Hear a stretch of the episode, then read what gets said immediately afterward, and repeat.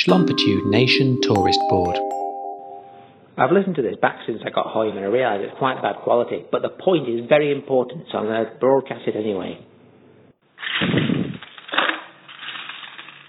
My name is Midge Cardigan.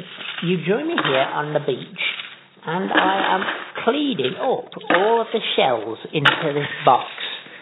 Now, I, I, I love shells, mate, but there's one thing I can't stand. It's seeing them strewn over the beach.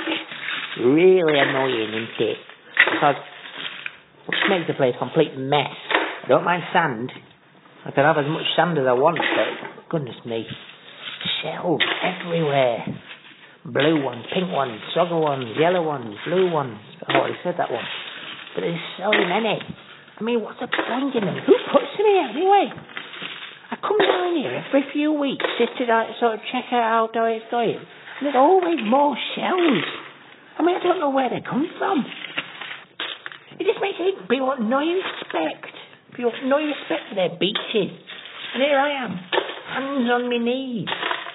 And then I have my hands off my knees, and I start picking up these shells. If you bring a vacuum cleaner in and you try and uh, hover everything up, it hovers up the sand as well, absolutely ruins your vacuum cleaner. I've gone through about six year already.